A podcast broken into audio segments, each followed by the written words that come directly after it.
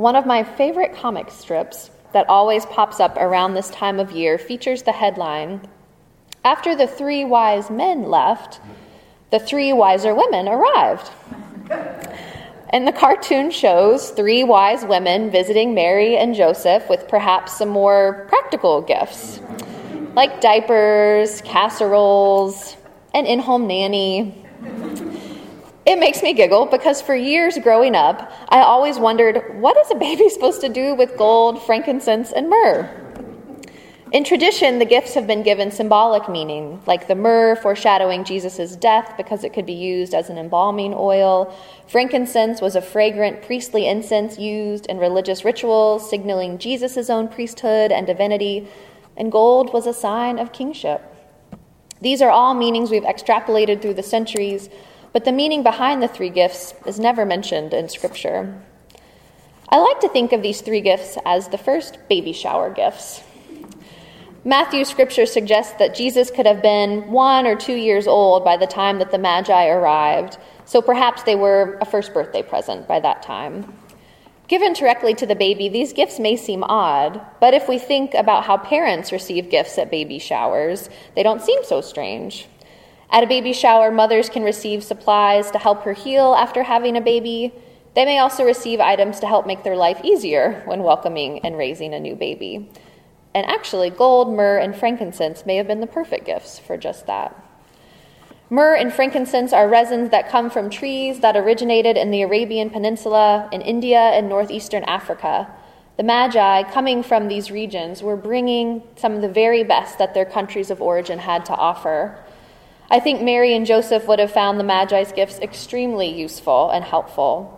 Myrrh provides pain relief to the body when applied as an oil and pain relief would be a blessing to any person recovering from childbirth. Myrrh can also be used to help with the healing of colds and coughs, which children can suffer from all the time. It can also help with insomnia and stimulate the immune system. Frankincense, when used as an incense, can be helpful in regulating the emotions of anxiety and depression and new parenthood can be extremely scary for new parents, and many women can experience postpartum depression after welcoming a new baby. And burning frankincense could help calm their anxieties and soothe their souls. After the Magi's departure, Mary, Joseph, and Jesus escape from Bethlehem shortly thereafter. An angel warns Joseph in a dream that Jesus is in danger, and the family flees to Egypt for safekeeping.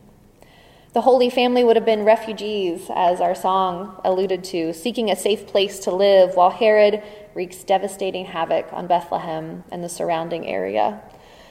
Perhaps Mary and Joseph carried immense heartbreak leaving Bethlehem, their home, potentially leaving friends and family behind. They may have carried the fear of not knowing how far Herod's death grasp might really reach. The frankincense and myrrh would have been helpful gifts in calming anxiety and treating physical ailments on their journey to and new life in Egypt. The gift of gold may have been extremely helpful in procuring their safe passage and lodging as they made their way to Egypt and settled there for a time. All the gifts would have been valuable to trade as well. Those gifts were thoughtful, needed gifts. They were gifts of healing, they were gifts that calmed the anxieties of new mother and father.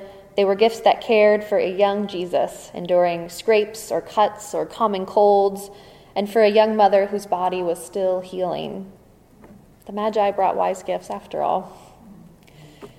These gifts of healing struck me in particular this season because I know so many of us are in need of healing. There are demands on our time and life that overwhelm our spirits, we, our family, and friends are not in good health, and that wears on us. Some of us have broken hearts and are mourning many different kinds of losses. As a community, we're grieving the devastation wrought by frozen, broken pipes and navigating the trauma that staff and residents have experienced in the care and cleanup. And not just our community, but our neighborhoods, our work communities, our extended families, our metropolitan community is aching. You can't open the Richmond Times Dispatch without seeing several articles related to recent gun violence, and on the national news as mass shootings become what feels like a dime a dozen. Our communities and our world have been collectively aching for many, many months, years, decades, generations. We are in need of gifts of healing too. We are in need of healing balms. We are in need of the healer of our every ill to light our tomorrow. The Magi brought the best of their homeland to bless Mary, Joseph, and Jesus. They gave gifts of healing to the one who would heal the nations, the one who would heal us from sin and self destruction, the one who would heal our relationships by showing us the meaning of love. Perhaps through these gifts, Jesus comes to know the healing touch of a mother's love as she applies myrrh oil and a kiss for a boo boo. Perhaps Jesus sees Mary and Joseph light frankincense for prayer and is calmed by its fragrance and the fervent prayers from his parents. Perhaps the gold secures safe passage for worried parents headed to Egypt, and Jesus sees the lengths parents will go to help or save their children. Jesus will grow to become the balm in Gilead to heal us all because he has grown up in a home of compassion, sacrificial love, and healing too. He and his parents endure suffering even early in his life by having to flee for their lives. And God has never promised us that life will be without hardship or seasons of difficulty. The Son of God endures the evils of this world. However, in the face of such evil and brokenness, God's light shining into the world remains. The healing presence of the balm of Gilead can overcome the broken spaces of our lives if we welcome it in. After Christmas Day, a mother was sharing about an experience she and her family had opening gifts. Her husband had given her a beautiful teal teapot with a matching teacup and saucer. She was holding it up and admiring it with glee when her youngest son picked up the saucer and accidentally dropped it on the floor. The saucer lay in pieces there among the wrapping and the Christmas presents. The mother was sad, but she didn't scold or shame her son. She realized he was just trying to share in her glee for a new gift. Together, they picked up the broken pieces and set about gluing them back together. And the mother was inspired by the Japanese art of kintsugi, which is the art of mending broken pottery or objects and then covering the broken spaces with gold or silver. Kintsugi treats the breakage as part of the history of the object rather than something that needs to be hidden or covered up. Pottery pieces feature gold lines that spread through a piece, telling the story of the fractures, the brokenness, but also the healing and the rebuilding.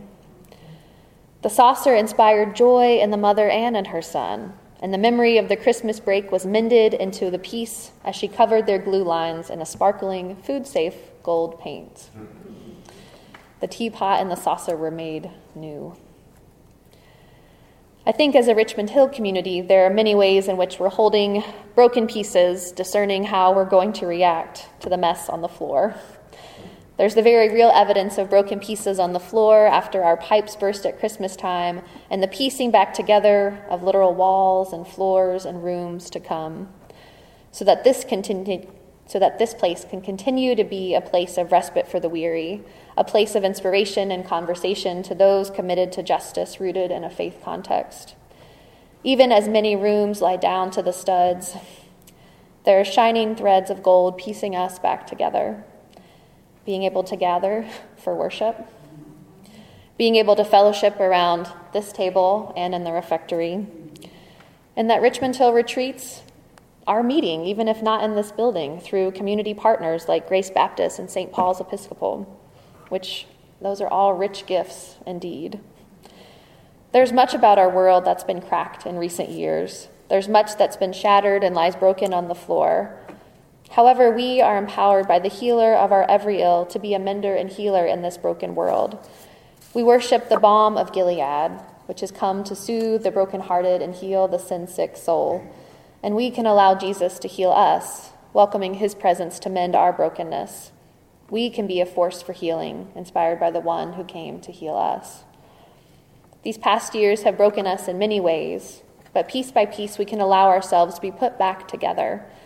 The brokenness that we experience often remains with us for the rest of our lives and is not soon forgotten, and we can try to cover it up and try to act like it didn't happen, or we can draw gold lines over it, incorporating it into our healing and wholeness. And piece by piece, with each bright, shining, shimmering gold line, we can mend our broken hearts and spirits. We can allow Jesus to be the gold that fuses us back together.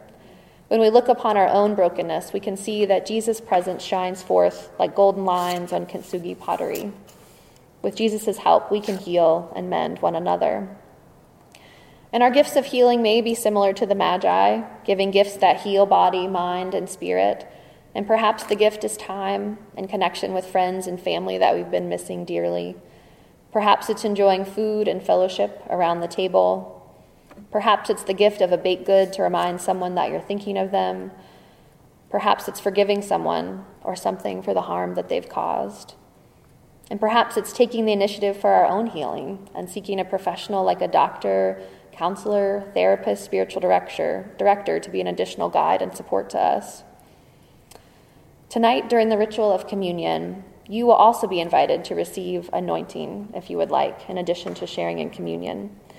An anointing is often offered in different traditions for physical, emotional, or spiritual healing, and Lindsay will be sharing and offering anointing for us. If you feel led, you might share what you might like to receive healing for, or you can just walk up to Lindsay and she'll anoint you and pray for you. The oil tonight is infused with myrrh and frankincense in honor of the healing gifts shared by the Magi. In the breaking open of bread and the sharing of the cup, may we experience the giving love of Jesus. and the receiving of anointing, might the balm of Gilead soothe our souls and welcome healing in. The Magi brought gifts of gold, frankincense, and myrrh. May we be inspired to share gifts of healing with others in this broken world. May we be guided by Christ's light to those most in need of love. With each act of love, may our broken pieces be mended too. May Jesus piece us back together with shining streams of gold between our broken parts, so that the mending of the memory remains, but we are whole and stronger for it. May you seek the healing that you need in this time and may through that you be a healing presence to others in need. That may be the best gift that we can give to one another for our neighbor's good and God's glory. Amen.